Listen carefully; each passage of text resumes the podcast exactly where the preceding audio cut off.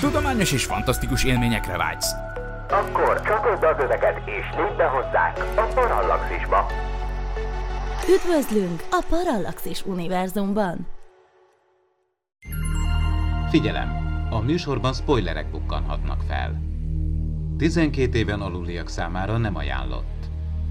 Az MD Média bemutatja.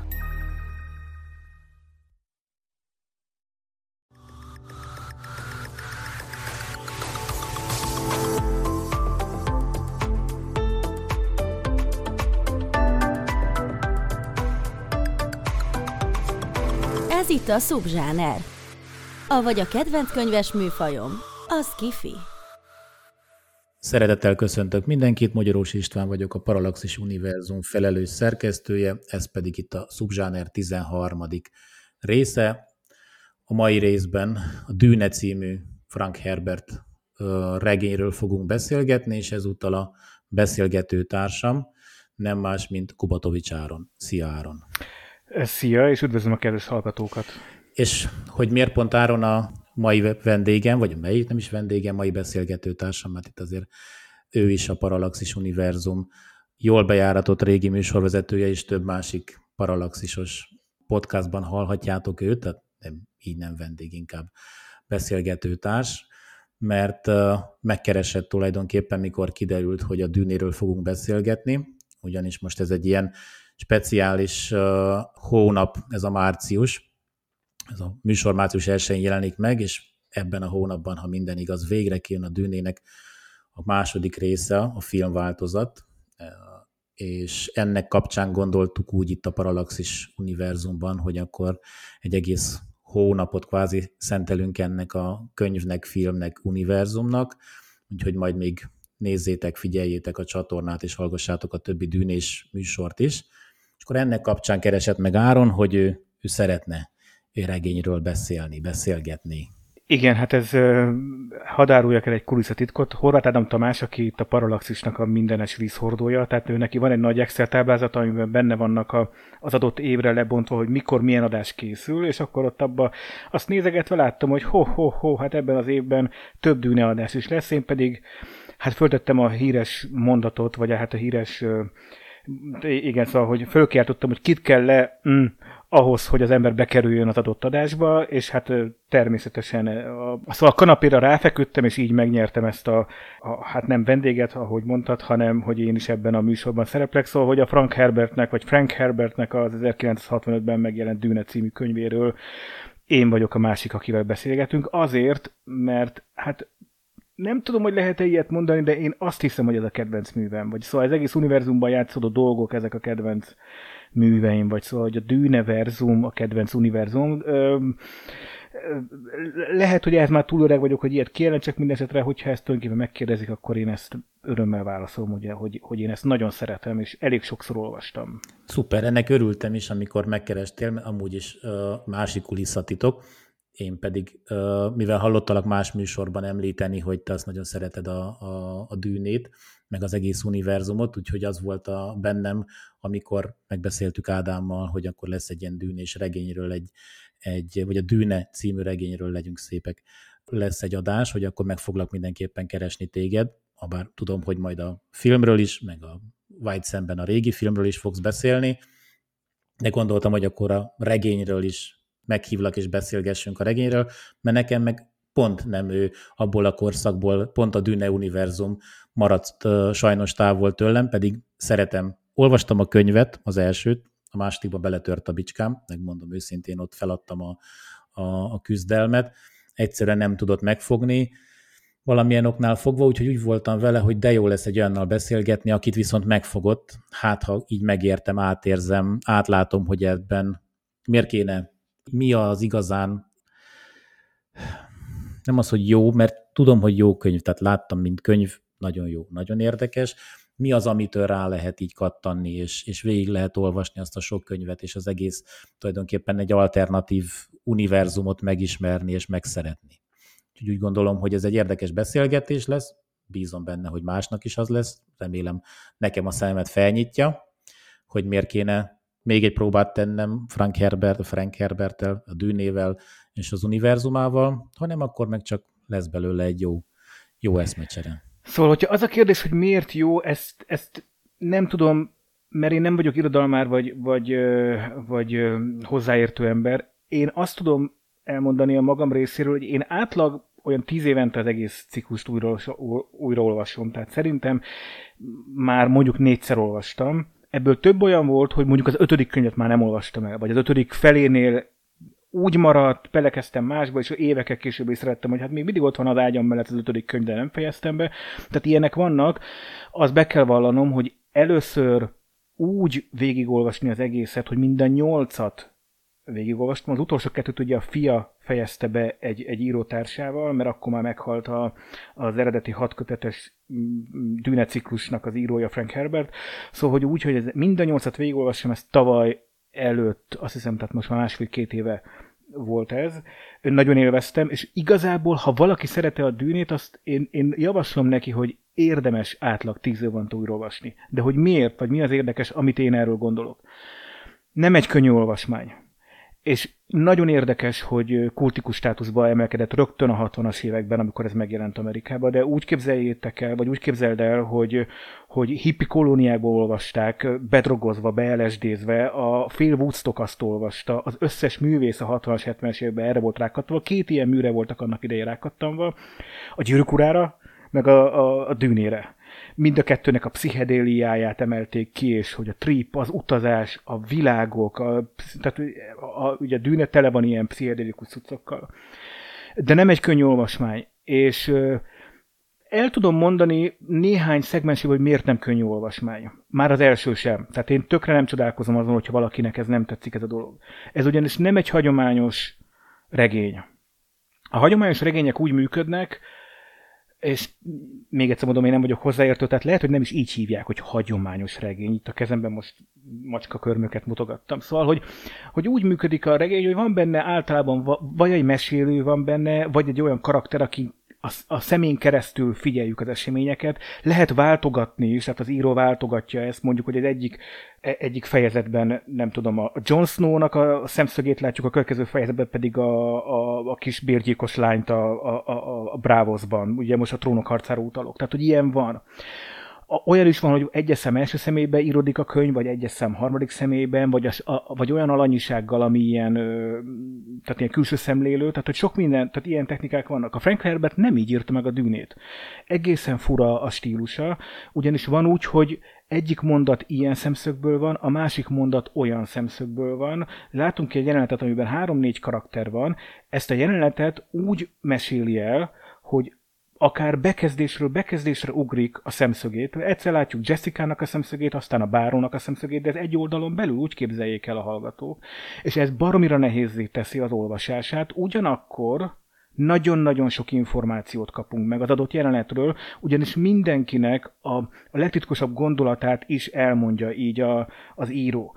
Emiatt, ha, ha valaki ezt nem tudja megszokni, akkor egy ilyen nagyon ugrálós, nagyon kusza, nagyon nehezen követhető szöveggel találkozik, úgy, hogy miközben elolvasott 20 oldalt, hát nem, nem sok minden történt, mert a jelenet az, az tulajdonképpen három percnyi jelenet volt, csak 20 oldalon keresztül kaptuk meg a, az összes szereplőnek a belső gondolatait, hogy mit gondol a másikról. Ugye ebből az következik, hogy titkok sincsenek, vagy nem, nem úgy vannak titkok, mint, mint más regényben, hogy a, a főhősünket követjük a, a regényben, és akkor ha ő valamit nem tud, akkor ezen mélázik a regény főhőse, hogy hát jó, ezt nem tudom, de majd kiderül ugye három fejezettel később. Itt, itt kettő mondattal később fog kiderülni, mert a vele szemben lévő, akár rossz karakternek a belső monológiát kezdjük el olvasni.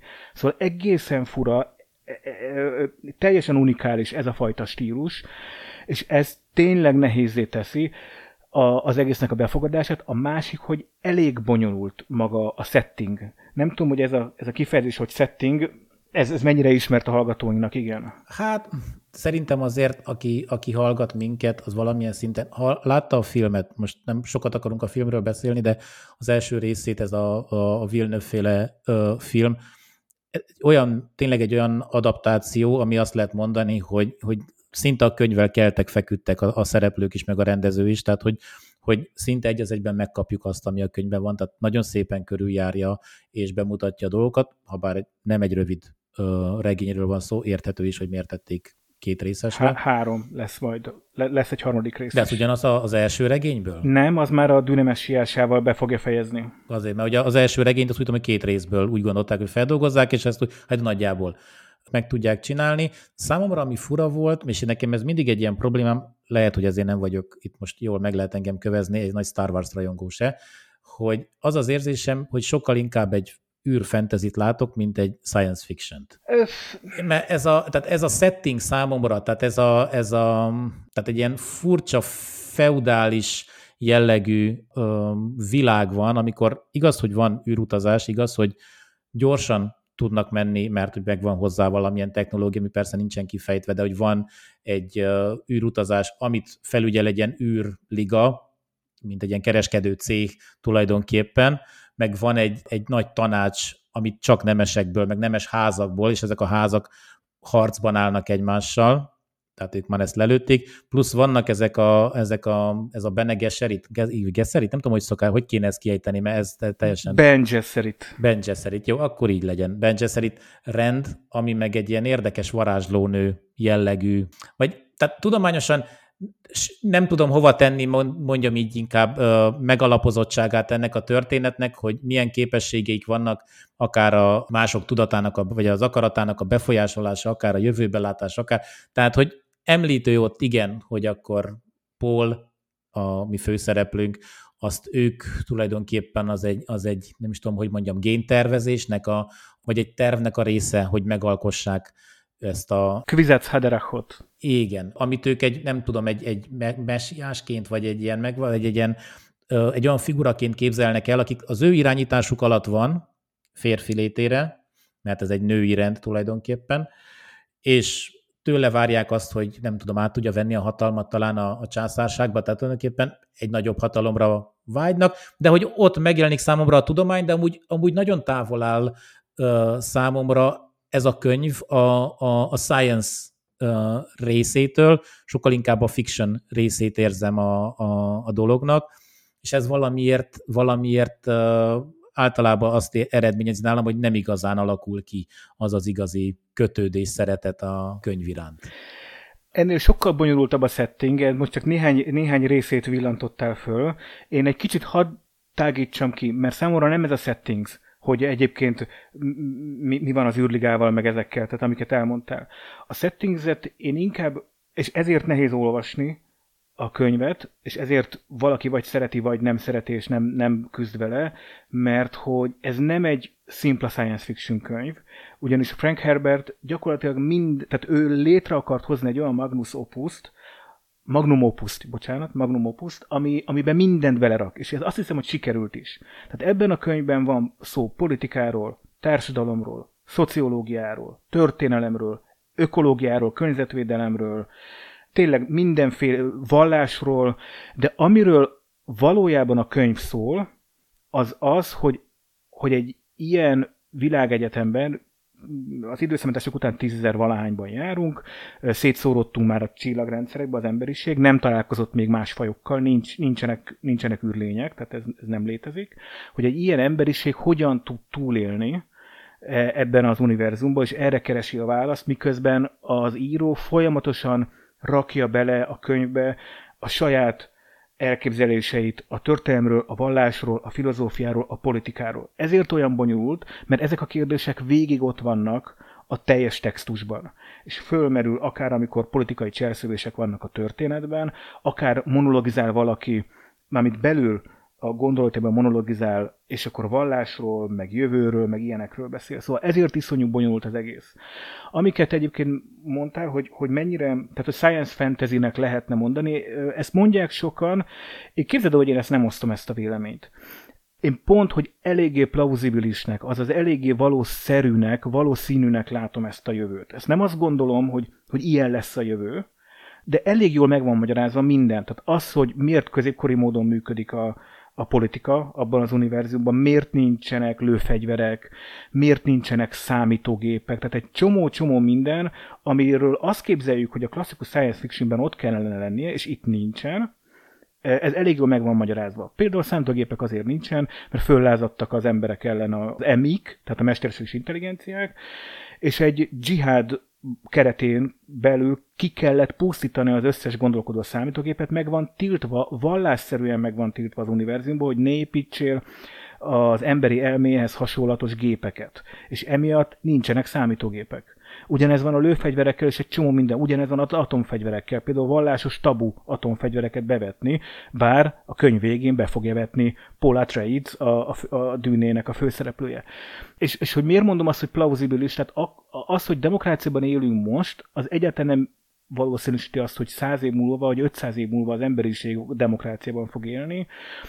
Az, hogy most rendkívüli fej, fejlődés látunk az elmúlt 100-150-200 évben, mi, mióta az ipari forradalom, majd az információs forradalom és az atomkorszakba léptünk. Ez nem jelenti azt, hogy ez folytatódni fog. Olyan komoly viharfelhők vannak az emberiség fölött, amikről most már tudunk, tehát, tehát pontosan tudjuk, hogy nem lehet végtelenség fejlődni, nincs végtelen erőforrás, el, tehát, tehát hogy, hogy ez pontos, tehát hogy azok, akik mondjuk a klímakatasztrófáról beszélgetnek most 2020-as években, azok pont azt vetítik előre, hogy a technológiai fejlődés nem fog tudni így maradni. Nyilván lesznek számítógépek, csak például nem lesz mindenkinek hozzáférhető, mondjuk 100 meg 200 év múlva, mert nincs annyi erőforrás, amivel kiter, kitermeljük. És a többi, tehát most nagyon hosszan e- ezt mondatnám, tehát hogy egy csomó mindent én úgy érzem, hogy ez az univerzum, ez eléggé jól végig gondolt.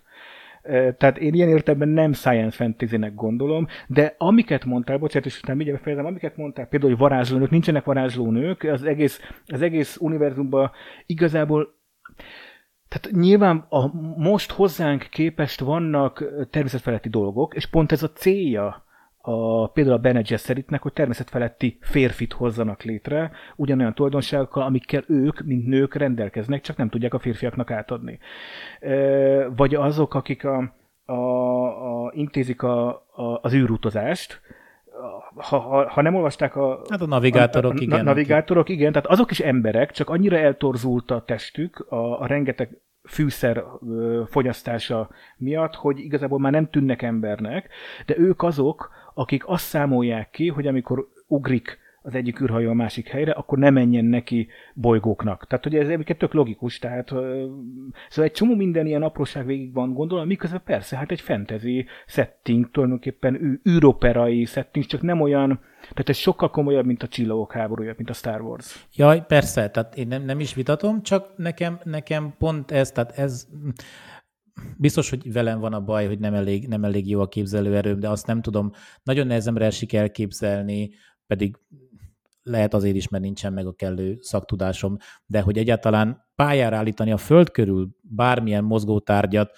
számítógépek nélkül, tehát az papíron levezetgetve, oké, okay, persze, navigátor, és a fejében mindenki tud számolni, de hogy, hogy azért kellett legyen egy köztes időpont, mert az egész fűszer az nem abóvó létezett mindenhol az univerzumban, tehát nem a Földön van, az csak ezen az egy kicsi bolygón, ahol játszódik tulajdonképpen, amit a dűne az csak a, nem is, nem a, nem a, a gúny neve, hanem egy ilyen, az egy ilyen, nem is tudom, a helyiek nevezik dűnének talán a bolygót, ahol éppen, ahol éppen játszódik a regény, vagy valahogy így van megmagyarázva, vagy így él bennem ez a, ez a dolog, hogy ez az Arrakis nevezetű bolygó tulajdonképpen egy, egy óriási nagy sivatag, és csak azért fontos tulajdonképpen mindenkinek, az egész császárságnak, az egész földi ö, mindenségnek, mert ez az egyetlen hely, ahol van ez a fűszer nevezetű csodálatos anyag, ami megint csak egy számomra egy érdekes dolog, tehát ott vagyunk, tudunk ö, utazni még hozzá. A fénynél gyorsabb helyváltoztatásra van technológiánk, nem az, hogy gyorsabban megyünk, hanem sikerül megoldani valahogy a, az átjutást A-ból B-be, ilyen gyorsan, meg a kommunikációt, ami megint csak számomra egy, ez egy ilyen, mindig egy ilyen problémám, hogy hogy lehetne gyorsabban kommunikálni. Ezeket mind meg tudjuk oldani, de például nem tudunk szintetizálni egy molekulát, mert valamilyen szinten a fűszer az egy molekula. Értem én, hogy abban a, meg abban a korban, amikor még ez megszületett 65-ben, nem ott tartott se a kémia, se a egyéb része tulajdonképpen tudományoknak, mint most, de hogy valahogy nekem ez így, ez így csípi a szemet, hogy tudunk az űrben utazni, de harcolnunk kell mindenféle helyi népességgel, és el kell nyomjuk őket tulajdonképpen, hogy megint csak egy érdekes dolog, hogy miért kell ahhoz elnyomni valakit, hogy a, a bolygón lévő, de itt már bejön persze a politika, meg a, meg a szociológia, meg a, a filozófia, hogy miért kell elnyomni ahhoz egy egyáltalán hogy lehet őshonos egy lakosság egy bolygón, hogyha egyszer mindenki ember? Nem lehet. Tehát ők is ugyanonnan jönnek a Földről, egyszer ők leszálltak az Arakiszon, majd nem tudom, lehet, hogy te majd ebből tudsz egy kicsit többet nekem mesélni, mert nem, nem, nem tudtam beleásni magam az egész Dűne univerzumba, és hogy van egyáltalán, mintha lenne regény, aki, ami előzményekről beszél, ami már nem, nem a Franknek a műve, hanem, hanem csak utólag írták hozzá, de hogy egyáltalán hogy lehet az, hogy van egy bolygó, ahol van ez a fűszer, ahol ugyancsak emberek vannak, csak őket már úgy hívjuk, hogy fremenek, és majd ők védik ezt a bolygót, és a ö, hazájuknak tartják, míg az oda küldött helytartó, aki csak azért van ott, hogy tulajdonképpen begyűjtse a fűszert, és vigyázzon arra, hogy a fűszer az begyűjtésre kerüljön, mert ez a egyik legértékesebb dolog abban az univerzumban, a, a Dűne univerzumában, hiszen egy, ahogy mondtad, segít a, az űrutazásban, tulajdonképpen enélkül megoldhatatlan az űrutazás, plusz még az örök fiatalság, vagy kvázi örök fiatalság, tehát hosszú élettitka tulajdonképpen ennek a fűszernek a,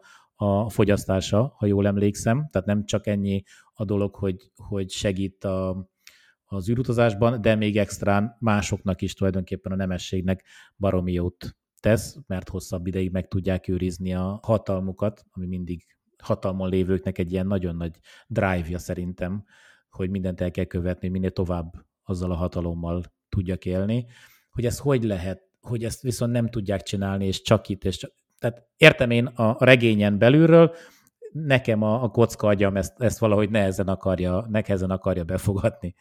Mondom, biztos velem van a baj. Ez egyáltalán nincs veled baj. Én abszolút megértem, hogy, hogy ilyen kérdések fölmerülnek, meg nyilván nem kell mindenkinek minden művet szeretni, tehát ezzel nincsen gond.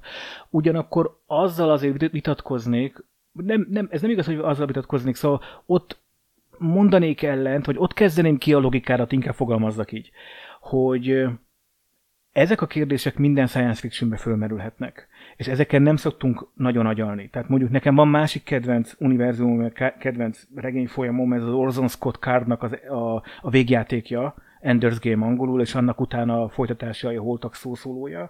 Abban is van egy olyan kommunikációs eszköz, ami, amivel azonnal lehet kommunikálni bolygók között. Igen. És senki nem kérdőjelezi meg, senki nem gondolkodik ezen, hogy ez hogy lehet, de az alapítványban is van ilyen, tehát hogy, hogy, e, szóval, hogy e, ebbe én, tehát, hogy a setting része az, hogy mondjuk ez van, lehet kommunikálni, és, de utá, utána ugye akkor, tehát nem ez a kérdés, hogy ugye a fantasyben is az a setting része, hogy van varázslat, vagy vannak boszorkányok, vagy vannak boszorkánymesterek, vagy vannak, nem tudom, kráni lovagok, vagy kírek, vagy mit tudom, tehát bármit mondhatnék, vagy sárkányok.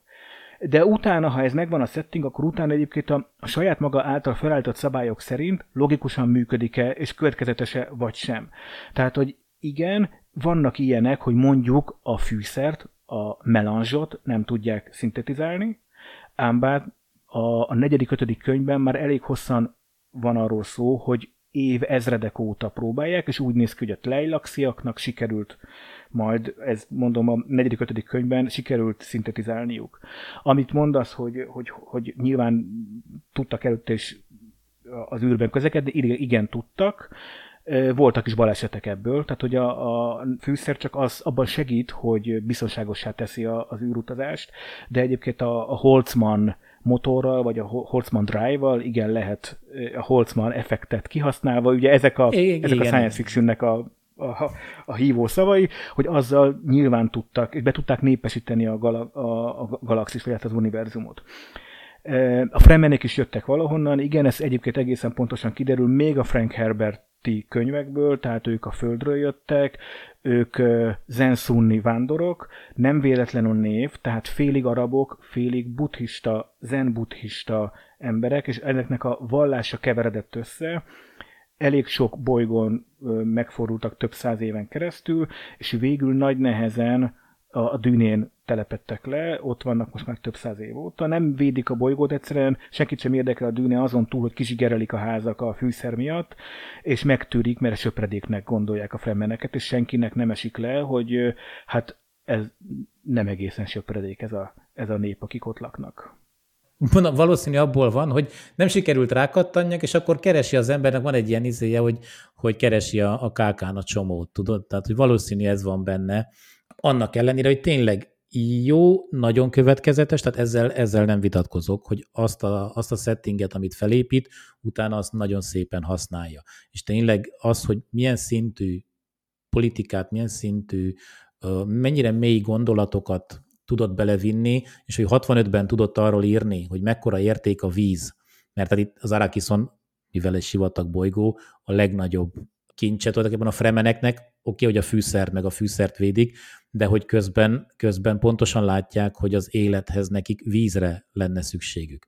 És a vizet tartják, az egész olyan ruházatuk van, az nagyon tetszett mondjuk a, a regényekben, ez az egész elképzelés arról a ruháról, ami bent tartja, megtartja, recyclingolja, újra feldolgozza, most abban nem belemenve, hogy ez hogy Rendkívül kényelmetlen, igen, rendkívül kényelmetlen lehet azt viselni egyébként. Biztos vagyok benne. A, mondjuk, el hallgatóinak, mert lehet, hogy nem mindenki tudja, egy olyan ruhát hordanak a fremenek, hogy mindent visszaforgat, tehát a székletet is, meg a, meg a vizeletet is visszaforgatja. Meg az izzadságot. Meg... Az izzadságot mindent.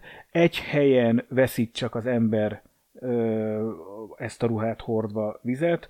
Nem is az orrán, mert az orrát is egy, egy csővel lezárjuk, hanem a, a, az orra és a szemek közötti részen a pórusokba annyit, tehát egy gyűszűnyit naponta veszít, tehát több hétig el lehet lenni ezzel a ruhával, csak rendkívül kényelmetlen, ezt így mindenki képzelje magáról. Erről nem beszél nyilván a regény, hogy mennyire kényelmetlen. Egyszer-kétszer van arról szó, hogy hát macera azt fölvenni, de, de senki, tehát hogy így ezt mindenki, tehát ezt a fantáziánkra bízza az író. Igen. Viszont arról mindenképpen akarok beszélni, hogy igazából az egész miről szól, meg hogy ki a főszereplője.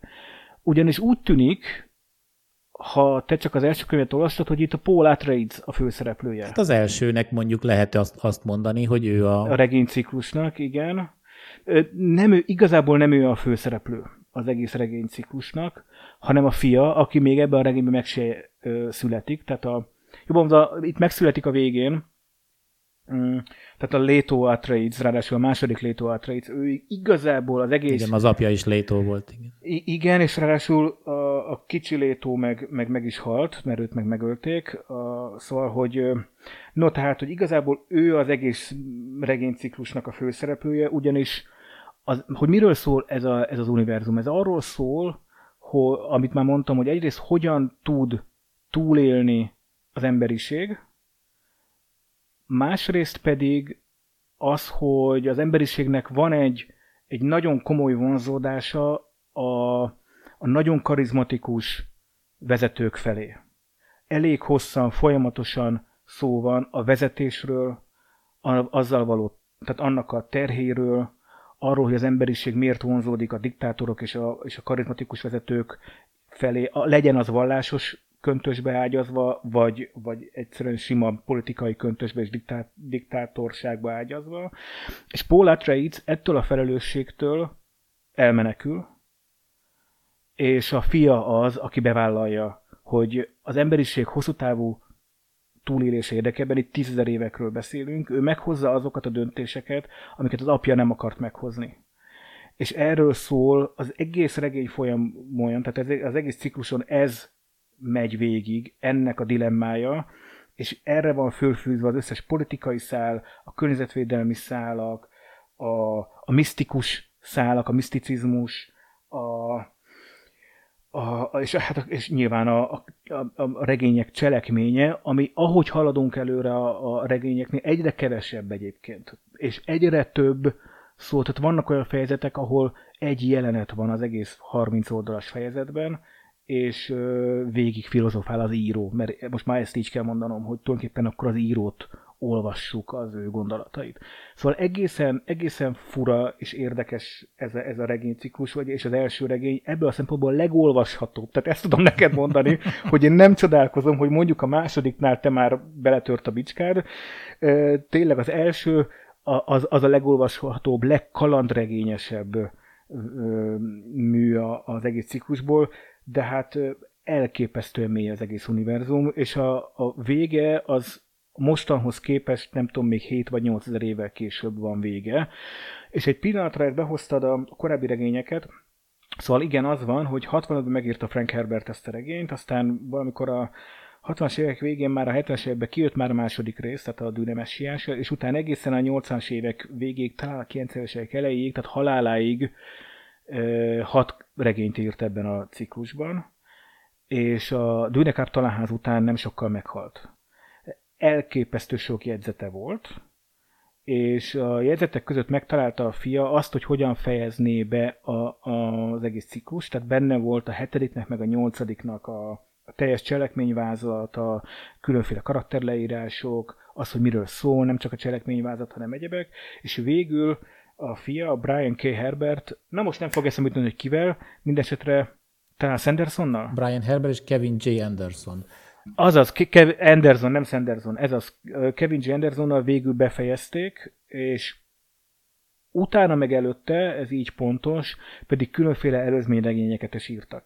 Na én azokat nem olvastam el, az előzményregényeket, hangos könyvben meghallgattam őket, nem, tehát messze nem éri föl a Frank Herbertet, ugyanis pont az, amiről idáig beszéltem, az hiányzik. Az egy cselekményközpontú, kaland, űr, kaland regény. Ott történetet mesélnek valószínűleg, ott, és ott nem, mesélnek, nem, igen. nem, nem az van, hogy próbál tényleg külső szemlélők elgondolkodni egy nép történelmén valaki, mert itt Franknél azt érzem, hogy, hogy egy olyan, tehát tényleg, mintha egy, egy, és jó értelembe vett történelemkönyvet olvasnál, tehát ő tényleg átgondolja, és megpróbálja megérteni, hogy egyes szereplők is próbál, azért van valószínűleg az, hogy minden szereplőnek belelátunk a fejébe, hogy próbálja tényleg körbejárni a dilemmákat, és, és a, a, az emberi oldaláról körbejárni, hogy ki miért és mit cselekszik, az, hogy kinek van igaza, nem tudom mennyire foglalő állást ebben tulajdonképpen, mert nem olvastam a, a későbbieket, tehát, hogy mert bennem itt ez felmerült, amikor itt mondtad, hogy a, a, az egész ciklusnak a főszereplője az pont nem Paul, akiről az első regény szól, hanem majd a fia, aki az egészet, és a vállára veszi ezt a terhet, úgymond, hogy ő legyen az a vezető, akire az emberiségnek szüksége van. És én nekem itt mindig felmerül bennem, amikor, amikor ilyen, azt látszik a történelmünkről, és ezt én is nagyjából így érzem, nem vagyok se szociológus, se politológus, de hogy az embereknek valamilyen oknál fogva igenis van egy ilyen vonzódása az erős vezetők iránt, és jobban szeretik, hogyha van egy vezetőjük, egy erős vezető, aki, aki tudja, hogy merre kell menni, és hogy kell együtt tartani tulajdonképpen az egész bármit, teljesen mindegy, mekkora emberi közösségről beszélünk, az egész falut, az egész foci csapatot, az egész országot, az egész világot, nem tudom, mindegy, mekkorában nézzük, mindig az a vágyunk, hogy legyen egy ilyen vezetőnk, aki tudja, de hogy amikor ez megvan, hogy kiogosítja őt fel arra, vagy miért gondoljuk azt, hogy amit ő gondol, az jó nekünk, és hogy hol van az a pont, amikor már az, amit ő gondol, az átmegy irreálisba, nonsensbe, önzőségbe, és már nem az emberiség érdekét nézi, ez számomra mindig egy olyan nagyon, nagyon nehezen feldol, vagy megérthető szituáció. Tehát, hogy meddig van az, hogy oké, okay, igen, ő a messiás, meg kell minket, és ő fog minket kivinni, ő fog minket vezetni, ő tudja, de honnan tudja? Tehát honnan tudhatná az ember, hogy az egész emberiségnek, ami egy teljesen más léptékű dolog, és egy más dolog, mikor egy emberről beszélsz, és más az, amikor az emberiségről, ami már egy fogalom számomra, tehát az már nem arról van szó, hogy, hogy egy élőlény lenne, hanem az egy ilyen, nem tudom, ennél egy nagyobb képződmény, tehát több, mint a, részek összessége, hogy mondjam így. Tehát, hogy a, a sok ember, vagy az emberiség az több, mint az a 8 milliárd ember, tehát annál valami, valami több. Honnan tudhatná egy ember, hogy mi a jó ennek a, az emberiségnek hosszú távon?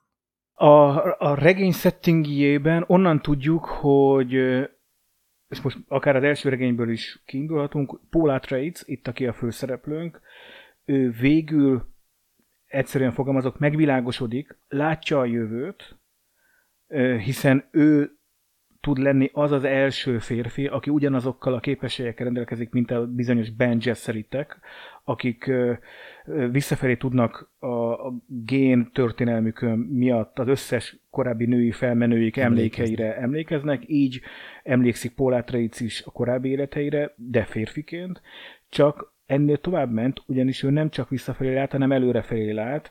Ugye 65-benről beszélünk, és mégis az van a regényben, hogy ő előre lát, de nem egy utat, miriádnyi utat lát az emberiség előtt, mindegyik a pusztulásba vezet, és pontosan látja, hogy mely, milyen irányba kell menni ahhoz, hogy az emberiség ne pusztuljon el, de ő nem lép rá. Viszont, amit mondtál, hogy honnan tudja, nem, nem, nyilván nem tudja, onnan tudja, hogy, hogy ezeket így látja, és vagy vállalja az ezzel járó terheket, vagy nem vállalja. Viszont, ami érdekes, hogy nem csak erről beszélt hosszan, vagy beszél hosszan az író, tehát a, a karizmatikus vezetők iránti vágyunkról beszél hozzá Frank Herbert, hanem a vallással kapcsolatos, hát meglehetősen ellentmondásos, nevezzük így viszonyáról is sokat megtudunk ezekből a könyvekből. Ugyanis, és akkor itt arra kanyarodok, amit kérdeztél, hogy vajon vajon van-e jó vagy rossz ebben a, ebben a regény folyamban. Én azt kell mondjam, hogy az első könyvben egyébként van egyértelmű jó és egyértelmű rossz. A Paul Atreides, és az, amiért ők küzdenek, az, az, az ami azonosulunk, mint olvasók, az, az a jó. És a rossz a, a császár, negyedik Saddam Padisak császár, és az ő Szardaukar légiói, illetőleg még ennél is rosszabb, ugye a Harkonnen báró, és a, az, az ő családja, illetve a háza. De ha egy kicsit jobban megkapargatjuk ezt a dolgot, miről van itt szó? Például oda mennek a dűnére, elfoglalják az atreicek, mert úgy ugye a császár megparancsolta nekik, hogy ő nekik át kell venniük a Harkonnenektől a dűnét, és pontosan tudja, akkor még nem a Paul, hanem a főszereplőnk, hanem az apja a főszereplőnk, mert még nem gyilkolták meg.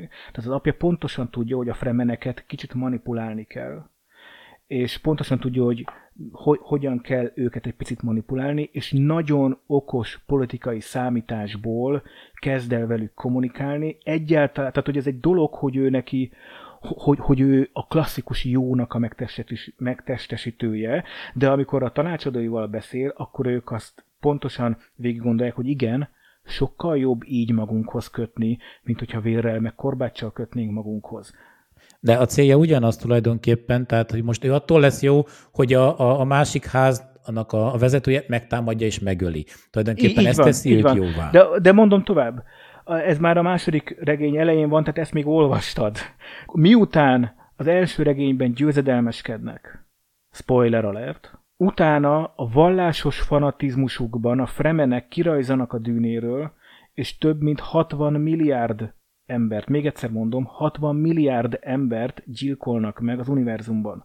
A vallásos fanatizmusra hivatkozva néhány éven belül. Ezt az így gondol, gondoljuk el, hogy ez, hogy ez egészen pontosan mit jelent. És utána látjuk ezeket a hőseinket, Atreides, meg a többiek, ahogy egyébként ugyanúgy a dűnén, de már immáron a császári palotában ezekről beszélgetnek, és ugyan vége van a Fremen dzsihádnak, ez pár évig tartott, és leigázták az univerzumot, és mindenkit erőszakkal elkezdtek Paul Atreides vallására áttéríteni. Akkor most Paul Atreides a jó? És tele van ilyennel az egész regény Igen, hogy mennyi felelőssége van neki ebben először is tulajdonképpen, mert az, hogy hagyod, hogy a nevedbe csinálják, az már éppen eléggé szürke zóna, hogy nem mondjam azt, hogy, hogy akkor... Egy, egy központosított feudális államról beszélünk, ahol ő a császár, itt nem arról van szó, hogy hadak az ő nevében, és akkor te szemet húz, hát ez nyilvánvalóan a stratégia része, hogy le kell igázni, és ez ki is bomlik a regény folyamban, tehát hogy ez, ez, ez muszáj volt megcsinálni, különben még hamarabb bekövetkezett volna az emberiségnek a végpusztulása.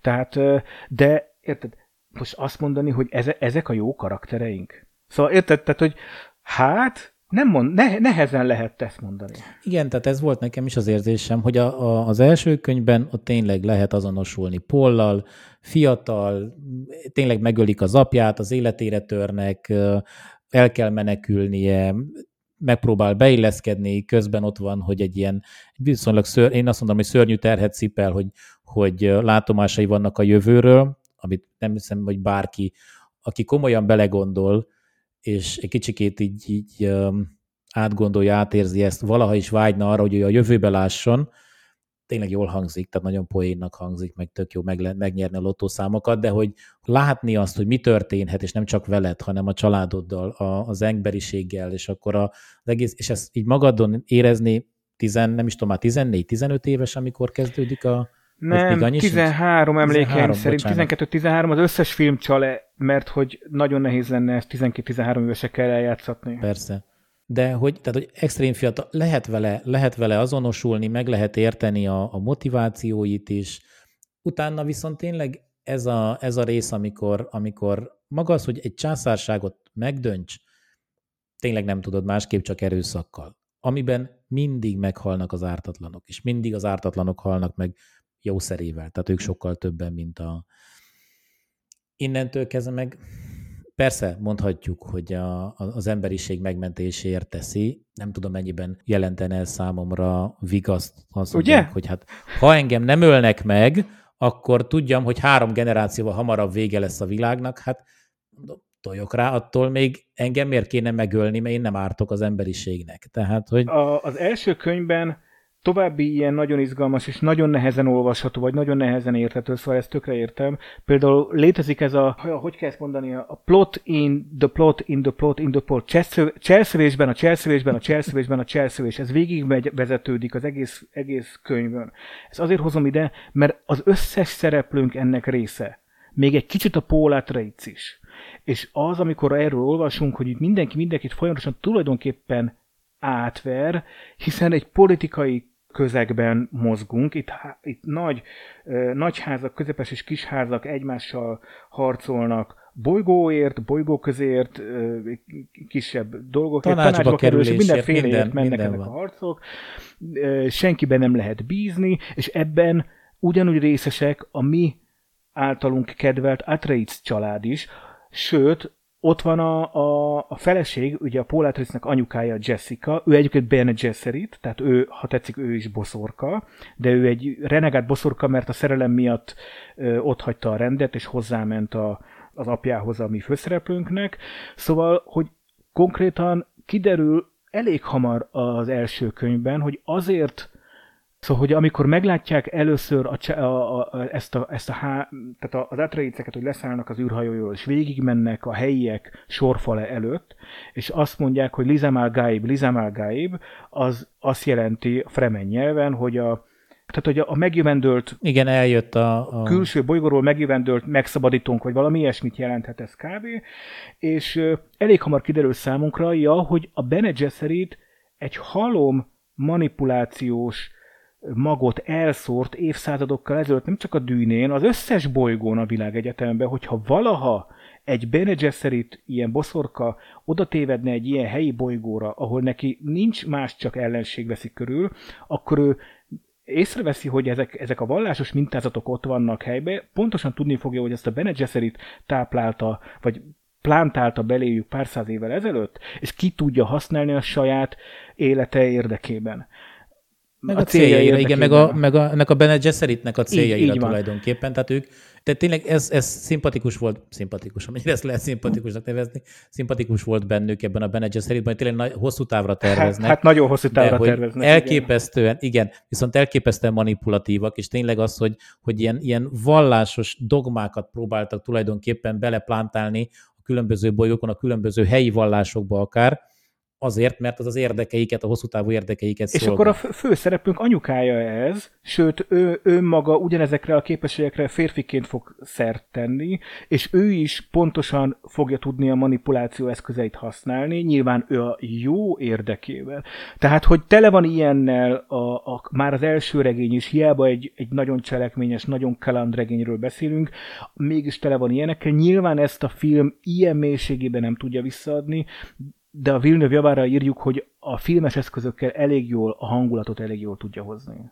Igen, és, és egész jól meg is ismerteti a, az emberekkel, a, a, a, nézőkkel a hátteret is, tehát akkor is, hogyha nem olvastad a könyvet, azért egész jó hátteret kapsz. A, a, az egész settinget egész szépen fel tudja vezetni.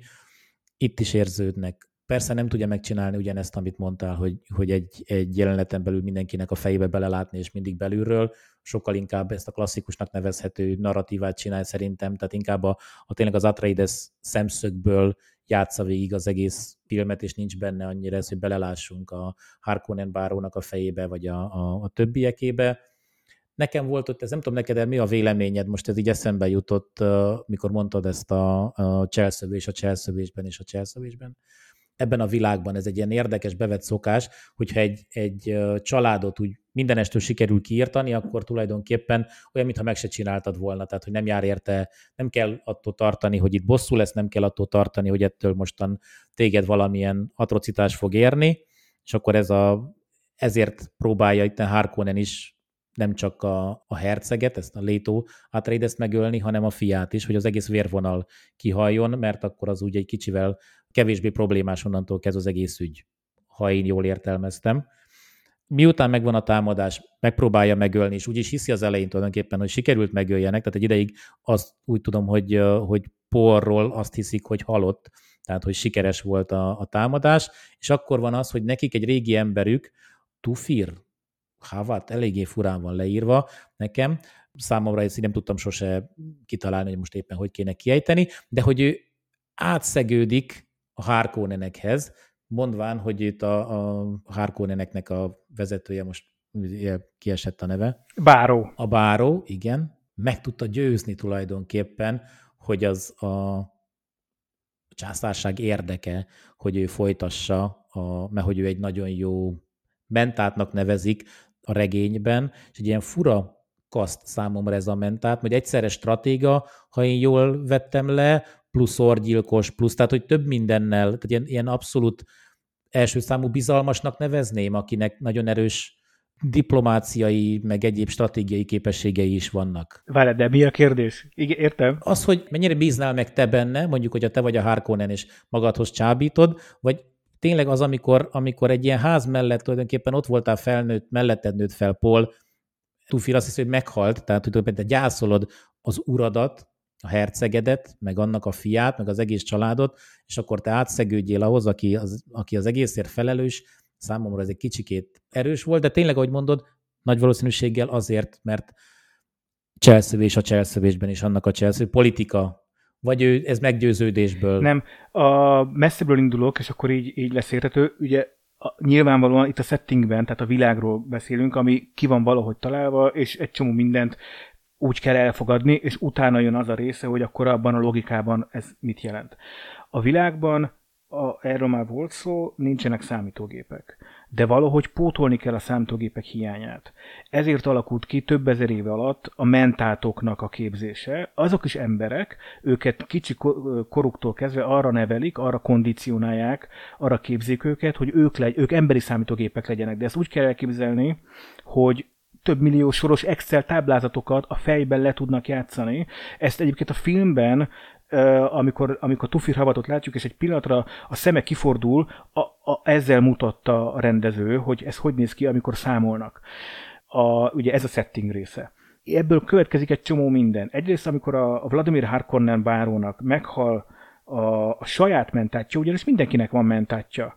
Ha tetszik, ez egy semleges kaszt, van egy bolygó, ahol a mentátokat képzik, nyilván iszonyú drágák ezek a mentátok, hiszen nagyon ö, sok mindenhez értenek, tényleg ők emberi számítógépekként kell őket elképzelni, emberi e, e, MI-ként, tehát csak, csak tudom, Excel táblázatokkal, meg, meg szenáriókkal, meg számolásokkal, meg ilyenekkel foglalkoznak, meg machine learning-el, tehát ezt így körülbelül így kell elképzelni. Szóval, hogy, hogy minden háznak van ilyenje, meg nyilván a császárnak van ilyenje, meg, meg, meg biztos még egy csomó helyen van, de nekem nem lenne, hogyha én egyébként egy egyszerű felmel lennék ott valahol a, a Dűne bolygóján.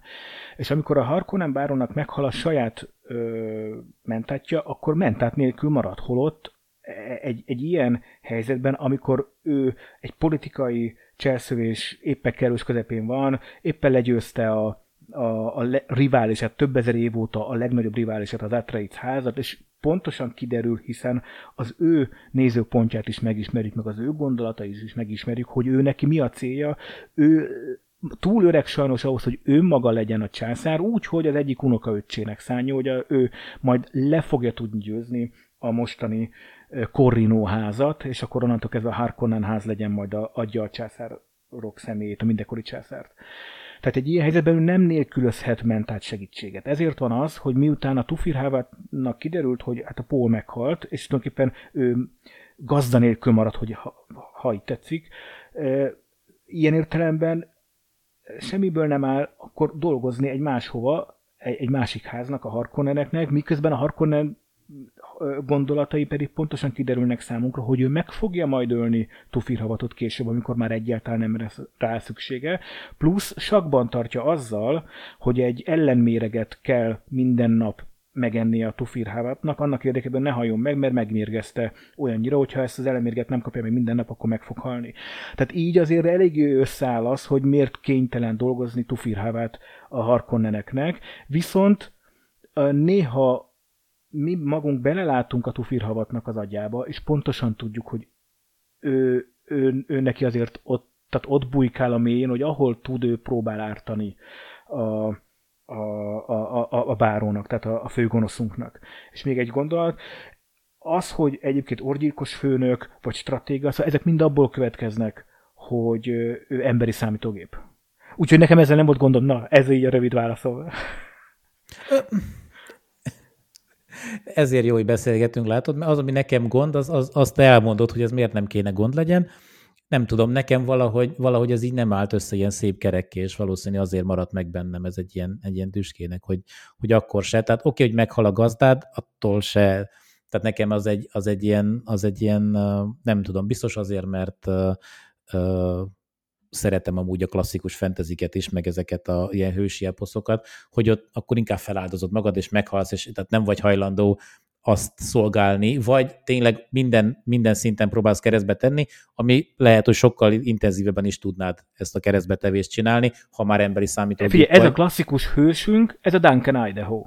Ő, ő a klasszikus hősünk, ő meg, őt meg is kapjuk, őt föl is áldoz, fel is áldozza magát, ő a, a, az életét adja azért a családért, az Atreidsekért, akik őt kicsi gyerekkorában megmentették, a Harkonnenek karmaiból, tehát hogy, hogy megkapjuk, és ha valaki mondjuk a filmet nézi, vagy csak azzal találkozik, akkor, és nő, akkor a női szívek is megkapják, mert hát egy csodálatos férfi, tehát én is szerelmes vagyok bele, Jason Momoa játsza Duncan Idaho-t, én azt hiszem, hogy talán nincs nála tökéletesebb Duncan Idaho.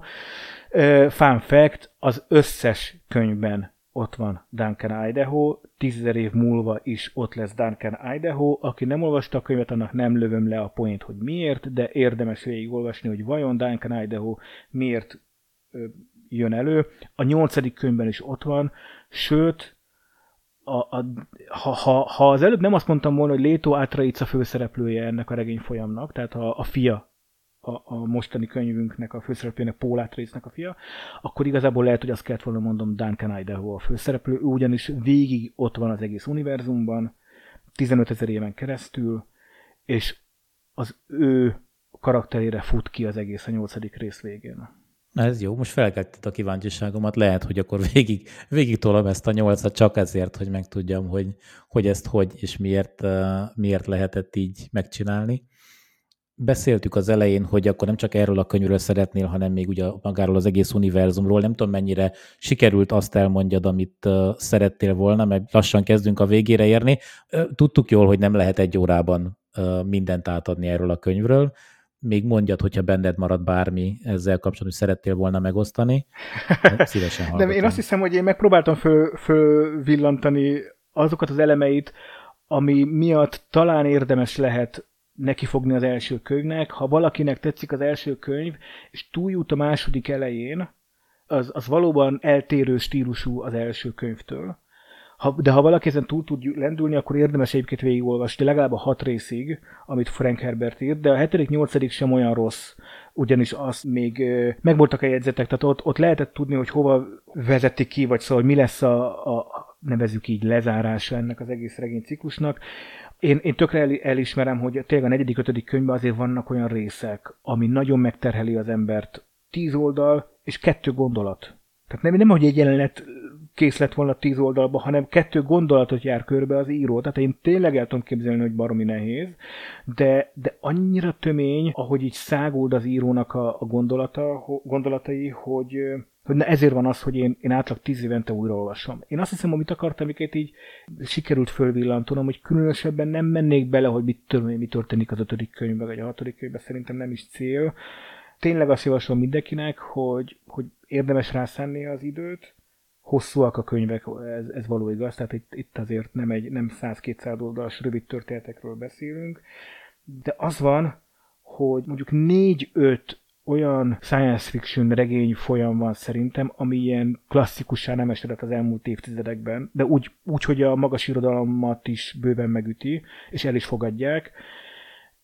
Az alapítvány talán ilyen, vagy az újabbak közül talán a, a, a térség ciklusra, tehát hogy... A térség, igen, igen, igen, igen, de Expanse. Az, az Expanse univerzum, igen, vagy a három test probléma még talán ilyen az újabbak közül, ami science fictionben gyakorlatilag klasszikussá kezd esedni, de a Frank Herbertnek a dűnéje az vitán felül az egyik, egyik kiemelt regény, illetve regény folyam, szóval... Igen, ő lehet, hogy irodalmiabb, tehát ilyen szempontból ő sokkal, sokkal jobban oda, oda tette magát, ami a, a választékos irodalmi kifejezést illeti. Asimovnál nem annyira ott szárazabb szerintem ez a rész. Oké, várj, eszembe még egy dolog. Jó, jó, ha már ez a stílus. Én megint csak akkor ott kezdem, és akkor így a keretes szerkezete a podcastunknak, hogy én nem vagyok irodalmár, és nem értek ezeket a dolgokhoz. Frank Herbert állítólag nem ír szépen. Tehát ezt mondják róla, hogy ő nem egy nem túl jó irodalmára szónak a klasszikus értelmében. Én legutoljára három évvel ezelőtt olvastam ezt az első könyvet, de most annyit azért csaltam, hogy egy olyan öt órat most gyorsan elolvastam belőle. És az van, hogy nagyon keveset vesződik azzal, hogy bemutassa nekünk például a környezetet. Nagyon keveset veszködik azzal, hogyha jön egy új karakter, akkor leírja tövéről hegyére, hogy milyen színű a haja, milyen színű a, milyen az óraforma, nem nagyon veszködik ezekkel. Tehát eléggé a célra törően fogalmaz. Nincsenek nagy tájleírások, nincsenek nagy... Ezt cserébe megkapjuk a iszonyú hosszú filozófikus, meg vallás, meg politika, meg diktátorságról, meg, meg ilyenekről szóló elképesztő hosszú bekezdéseket. Ezért mondják azt, hogy klasszikus értelemben véve nem jó író. De közben, hogyha én azt olvastam, hogy mondjuk belép a, a Jessica a, a lezárt titkos botanikai kertbe, körülbelül öt mondatból nekem elég volt az egésznek a hangulatát megértenem. És ezt nem tudom, hogy ezt, ezt hogy hívja az irodalom, amikor nem írja le, hogy milyen növények, de eléggé ott vagyok, és eléggé értem. Szóval, hogy van egy húzása az ő szövegének, de kicsit más típusú húzása van, mint, mint nem tudom, ha Nádast olvasnék, vagy Eszterházi Pétert olvasnék. Most de nem is feltétlenül várod el, nem tudom, én legalábbis nem várom el. Annyiból elvárom, hogy, hogy ha, ha arról van szó, hogy, hogy mondjuk a top 20 irodalmi science fiction mielőtt meghalnál, olvasd el, hogyha ebbe bele akarjuk rakni, akkor azért az tényleg legyen jó, és ezt tényleg bőven megüti, ezt csak tehát ezért mondom, hogy, hogy abszolút javaslom, mert ez olyan szerintem, amit legalább egyszer mindenkinek el kell olvasnia, nem a hat követ, nem ezt mondom, de az elsőt érdemes, hogy ilyennel is találkozzon. Ezzel a fajta írással, ilyen univerzummal ennyire bonyolult összefüggéseket fölvillantó regényel. Ezzel egyetértek mélységesen. Tehát, hogy az biztos, hogy vannak benne gondolatok, tehát nem egy üres akciójelenet az egész, hanem annál sokkal-sokkal több, sokkal-sokkal mélyebb. Érdemes elolvasni. Mondom, én nekem csak az nem sikerült, hogy ráfüggjek az univerzumra, de mindenképpen teszek egy próbát, és végig fogom, végig fogom tolni legalább a második kötetet, és akkor meglátjuk, hogy onnantól kezdve a 3, 4, 5, 6, 7, 8. Az, az, az van az én univerzumra ráfüggésemmel, hogy az nem segített, hogy én 13 éves koromban lecseréltük a Commodore 64-ünket egy IBM AT286-osra, amiben volt VGA kártya. 320x240 pixel tudott 256 színnel. És nem sokat segített az, hogy az egyik első játék, amivel találkoztunk, a Dűne című játék. Ez nem a Dűne 2000, nem a Dűne 2, tehát nem az, amivel a, a real-time stra- stratégiai játékok elindultak, hanem ez még a Dűne 1 és az egy annyira gyönyörű játék volt, olyan elképesztően jó, és ma is megállja a helyét, tehát bármikor elő lehet venni, és érdemes végigjátszani, majd, tehát 25 évvel, vagy nem tudom, 30 évvel később is az egy nagyon-nagyon jó játék, szóval nem segített, azt hiszem, a, a, azzal, hogy ne függjek rá az univerzumra. Olyan fantasztikus plastikussággal bemutatta az egész univerzumot, és ott mi Polt játszunk természetesen játékba, Szóval, hogy ha lehet egy ilyen nagyon fura csavarra befejeznem a könyv kibeszélőnket, akkor az a, az a 91-es talán uh, IBM PC játék ajánlása lenne. Nem is gondoltam volna, amikor elkezdtük a beszélgetést, hogy ez lesz a vége, de akkor legalább még egy újabb motiváció, hogy az ember elmerüljön egy kicsit a Dűne univerzumában, kipróbáljon egy jó kis klasszikus játékot, majd lehet elővesszük a, a retrozabálóknak a, a, a játékos részében a játékos adásban ezt is, majd kibeszéljük, majd feldobom itt a témát a többieknek.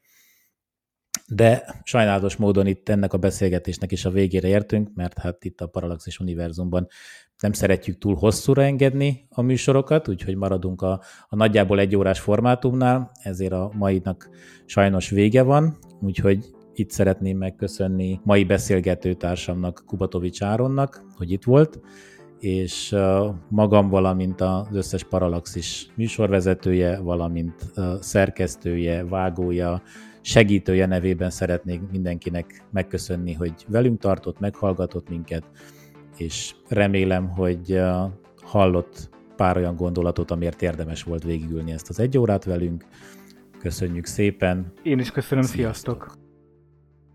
Nem volt elég a tudományból és a fantasztikumból? Olvasd a parallaxis.emtv.hu, lájkold a Facebook oldalunkat, nézd a YouTube csatornánkat, és hallgassd a Szokolébresztőt a Tilos Rádióban. A Tudományos Újságíró Klubja és a Tudományos Ismeretterjesztő Társulat által a Juhari Zsuzsanna díj külön díjával jutalmazott blog podcastjét az MD Media készítette.